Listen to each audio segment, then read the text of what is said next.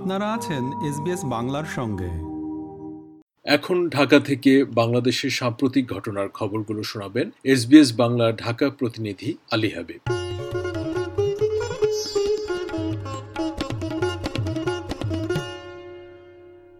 মিয়ানমারে জাতিসংঘ মহাসচিবের বিশেষ দূত নলিন হাইজার গত বৃহস্পতিবার গণভবনে প্রধানমন্ত্রী শেখ হাসিনার সঙ্গে সৌজন্য সাক্ষাৎ করেন। এই বৈঠকে বাংলাদেশের প্রধানমন্ত্রী শেখ হাসিনা বলেছেন, মিয়ানমারের উচিত জোরপূর্বক বাস্তুচ্যুত রোহিঙ্গাদের মর্যাদাপূর্ণ প্রত্যাবর্তনের জন্য একটি উপযুক্ত পরিবেশ তৈরি করতে আন্তর্জাতিক সংস্থাগুলোকে রাখাইন রাজ্যে কাজ করার অনুমতি দেওয়া। বৈঠক শেষে প্রধানমন্ত্রীর প্রেস সচিব এসানুল করিম সাংবাদিকদের ব্রিফ করেন। প্রধানমন্ত্রীকে উদ্ধৃত করে তিনি বলেন, আমরা মিয়ানমারকে এ বিষয়ে আহ্বান জানিয়েছি এবং এ নিয়ে আলোচনাও করেছি, কিন্তু কোনো সাড়া আসেনি। আমরা এর সমাধান চাই। আর কতদিন এই বিপুল সংখ্যক লোককে আতিথ্য দিতে পারি? জাতিসংঘের বিশেষ দূত বলেন, তিনি কক্সবাজারে রোহিঙ্গা ক্যাম্প পরিদর্শন করেছেন এবং তাদের সঙ্গে কথাও বলেছেন। এখন তাদের মিয়ানমারে নিজ বাসভূমিতে মর্যাদাপূর্ণ প্রত্যাবর্তনের জন্য একটি উপযুক্ত পরিবেশ তৈরি করা অপরিহার্য। জাতিসংঘের সংস্থা ও এনজিও সহ সবাই রোহিঙ্গা ক্যাম্পগুলোতে কাজ করছে। মিয়ানমারে নির্যাতনের শিকার হয়ে বাংলাদেশে আশ্রয় নেওয়া রোহিঙ্গাদের নেওয়ার ঘোষণা দিয়েছে যুক্তরাষ্ট্র। রাখাইনে রোহিঙ্গাদের উপর দমন অভিযানের পাঁচ বছর পূর্তিতে দেওয়া বিবৃতিতে যুক্তরাষ্ট্রের পররাষ্ট্রমন্ত্রী অ্যান্টনি ব্লিংকেন এই কথা বলেছেন। তবে কবে থেকে কত সংখ্যক রোহিঙ্গাকে যুক্তরাষ্ট্রে নেওয়া হবে সে বিষয়ে কিছু বলেননি তিনি। ওয়াশিংটনের স্থানীয় সময় বুধবার এক বিবৃতিতে অ্যান্টনি ব্লিংকেন বলেন, আন্তর্জাতিক সম্মিলিত মানবিক সহায়তার অত্যাবশ্যক পদক্ষেপ হিসাবে আমরা বাংলাদেশ সহ ওই অঞ্চল থেকে রোহিঙ্গা শরণার্থীদের পুনর্বাসন উল্লেখযোগ্যভাবে বানাতে কাজ করছি যাতে তারা যুক্তরাষ্ট্রে তাদের জীবনকে নতুনভাবে গড়তে পারে। বিভিন্ন সময়ে পশ্চিমা দেশগুলোর পাশাপাশি অন্যান্য দেশের কর্মকর্তাদের সঙ্গে আলোচনায় দ্রুত রোহিঙ্গাদের মিয়ানমারে প্রত্যাবাসনের বন্দোবস্ত করার জন্য বলে আসছে বাংলাদেশ। এমনকি পশ্চিমা দেশগুলোর মধ্যে কোনো দেশ পারলে যেন রোহিঙ্গাদের আশ্রয় দেয়, সেই আহ্বানও জানানো হচ্ছে। এই প্রেক্ষাপটে সংকটের পাঁচ বছরের মাথায় প্রথম দেশ হিসাবে যুক্তরাষ্ট্র এ বিষয়ে কাজ করছে বলে জানালেন দেশটির পররাষ্ট্রমন্ত্রী।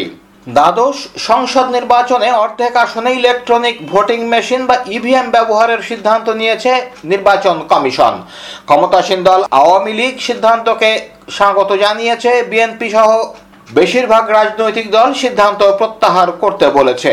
বেশিরভাগ রাজনৈতিক দল এবং পেশাজীবী ও নাগরিক সমাজ ইভিএম এর বিপক্ষে মত দিলেও কমিশন কেন তা আমলে নিল না এমন প্রশ্নের জবাবে প্রধান নির্বাচন কমিশনার কাজী হাবিবুল আউয়াল বলেছেন, দলগুলো কে কি প্রস্তাব দিয়েছে তা আমরা মুখ্য বিবেচনায় আনিনি। আমরা ভোটাররা যাতে ভালোভাবে ভোটাধিকার প্রয়োগ করতে পারেন, সেই বিষয়টিকে বিবেচনায় নিয়ে দীর্ঘ পর্যালোচনার পর সিদ্ধান্ত নিয়েছি। কীভাবে ভোটটা হলে ভোটটা আরও স্বচ্ছন্দ হতে পারে, আরও সুস্থ হতে পারে, এবং যারা ভোটাররা ভোট দিতে আসবেন, তারা ভোটার ভোটাধিকার প্রয়োগ করতে পারবেন সেটা আমাদের মুখ্য বিবেচনায় এসেছে। রাজনৈতিক দলগুলো কে কি বলেছেন, সেটা আমাদের মুখ্য বিবেচনায় আসে নাই। ভোট কারচুপি বা যেটাকে বলা হয় যে ব্যালট কেড়ে নিয়ে ভোট দেওয়া, এটা কিন্তু ইভিএম এর সম্ভব হয় সংকট ভবিষ্যতে ব্যাপারে কি সংকটে আপনারা ওয়েট করেন? আমরা ওয়েট করি, দেখি সংকট কি হয়। ভোট কারচুপি বা যেটাকে বলা হয় যে ব্যালট কেড়ে নিয়ে ভোট দেওয়া, এটা কিন্তু ইভিএম এর সম্ভব হয় না। যে একটি দল শুধু ইভিএম এর পক্ষে বলেনি, বেশ কয়েকটি দল ইভিএম এর পক্ষে বলেছে। সম্ভব হলে আমরা একশো পঞ্চাশটা পর্যন্ত করব। আগামী জাতীয় সংসদ নির্বাচনে দেড়শো আসনে ইভিএম এ ভোট গ্রহণে নির্বাচন কমিশনের সিদ্ধান্ত প্রত্যাখ্যান করে ব্যালট ব্যবহারের দাবি জানিয়েছেন বিএনপি মহাসচিব মির্জা ফখরুল ইসলাম আলমগীর। গত বুধবার দুপুরে নয়াপল্টনে দলের কেন্দ্রীয় কার্যালয়ে যৌথ সভা শেষে সংবাদ সম্মেলনে নির্বাচন কমিশনের সিদ্ধান্তের বিরোধিতা করে দলের এমন অবস্থান তুলে ধরেন তিনি। মির্জা ফখরুল বলেন, এই নির্বাচন কমিশন শুধুমাত্র সরকারের ইচ্ছা পালন করার জন্য তাদের যে লক্ষ্য আছে সরকার গঠন করবার, সেই লক্ষ্যকে চূড়ান্ত রূপ দেওয়ার জন্যই ইসি ইভিএম এর কথা আবারও বলেছে। একই সঙ্গে নিরপেক্ষ তত্ত্বাবধায়ক সরকার ব্যবস্থায় ভোট আয়োজনের দাবি তুলে তিনি বলেন, বিএনপির দাবি খুব পরিষ্কার। বিএনপির দাবি হচ্ছে নির্বাচন কালে একটি নির্দলীয় সরকার ছাড়া এদেশে কোনো নির্বাচন হবে না। সংসদ বিলুপ্ত করতে হবে এবং নতুন একটি নির্বাচন কমিশনের পরিচালনায় একটা অবাধ, সুষ্ঠু নির্বাচন সব দলের কাছে গ্রহণযোগ্য একটা পার্লামেন্ট নির্বাচন করতে হবে এবং জনগণের সরকার গঠন করতে হবে। খুব ভালো করে জানেন যে আমরা এই নির্বাচন কমিশনের যেটা আছে, তাদের ব্যাপারে একটু ইন্টারেস্টেড না। তারা কি বলছে, না বলছে, কি করছে, এটা আমাদের কাছে খুব আগ্রহ।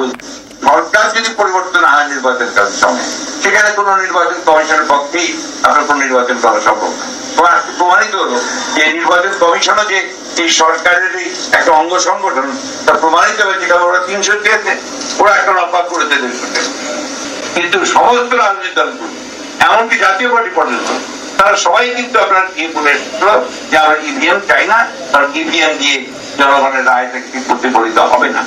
তারপরেও এই উম, বর্তমান যে করা হয়েছে আমরা এই সেটা আমরা পুরোপুরি ভাবে আমরা এটাকে প্রত্যাখ্যান করছি। নির্বাচন কমিশনের সঙ্গে সংলাপে না গিয়ে বিএনপি ইভিএম প্রত্যাখ্যান করায় আওয়ামী লীগ সাধারণ সম্পাদক ওবায়দুল কাদের প্রশ্ন রেখে বলেছেন, তাদের মনে তবে কোন খেলা? বৃহস্পতিবার দুপুরে বঙ্গবন্ধু শেখ মুজিবুর রহমান মেডিকেল বিশ্ববিদ্যালয়ে স্বাধীনতা চিকিৎসক পরিষদ সচিব আয়োজিত শোক দিবসের আলোচনায় তিনি এই প্রশ্ন তোলেন।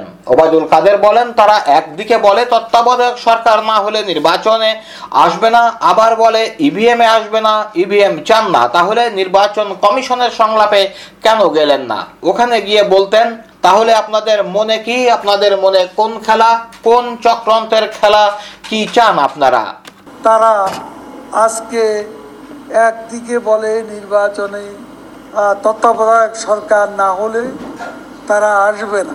আবার বলে ইভিএমে আসবে। তো ইভিএম চান না? নির্বাচন কমিশনের সংলাপে কেন গেলেন না? ওখানে গিয়ে বলতেন, তাহলে আপনাদের মনে কি? আপনাদের মনে কোন খেলা? কোন চক্রান্তের খেলা? কি চান আপনারা? নির্বাচন চান না।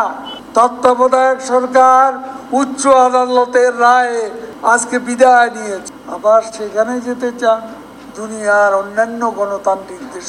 যেভাবে নির্বাচন হয়, এখানেও রুটিন দায়িত্ব নিয়ে সরকার তখন থাকবে। নির্বাচন হবে।